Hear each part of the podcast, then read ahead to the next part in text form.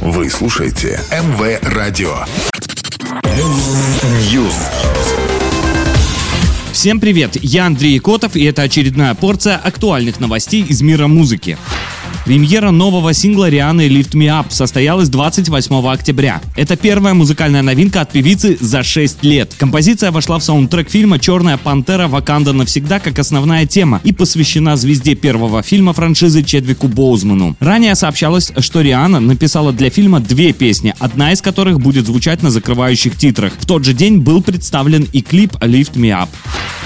Николь Кидман и Люк Эванс записали дуэт «Say Something». Это кавер композиции, более всего известной в исполнении Кристины Агилеры и A Great Big World. Песня Эванса и Кидман звучит в сопровождении струнного оркестра. Актеры подружились на съемках сериала «Девять идеальных незнакомцев» и тогда же решили сделать музыкальную коллаборацию. Песня войдет во второй сольный альбом Люка «A Song for You», релиз которого состоится 4 ноября этого года.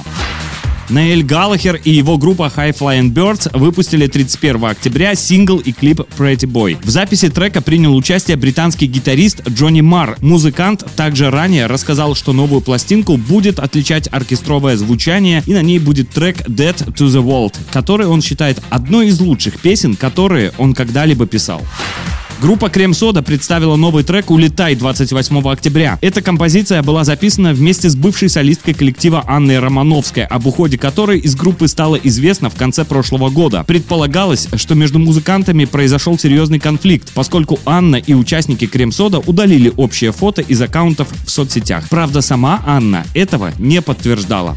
Пока все, до новой порции. News.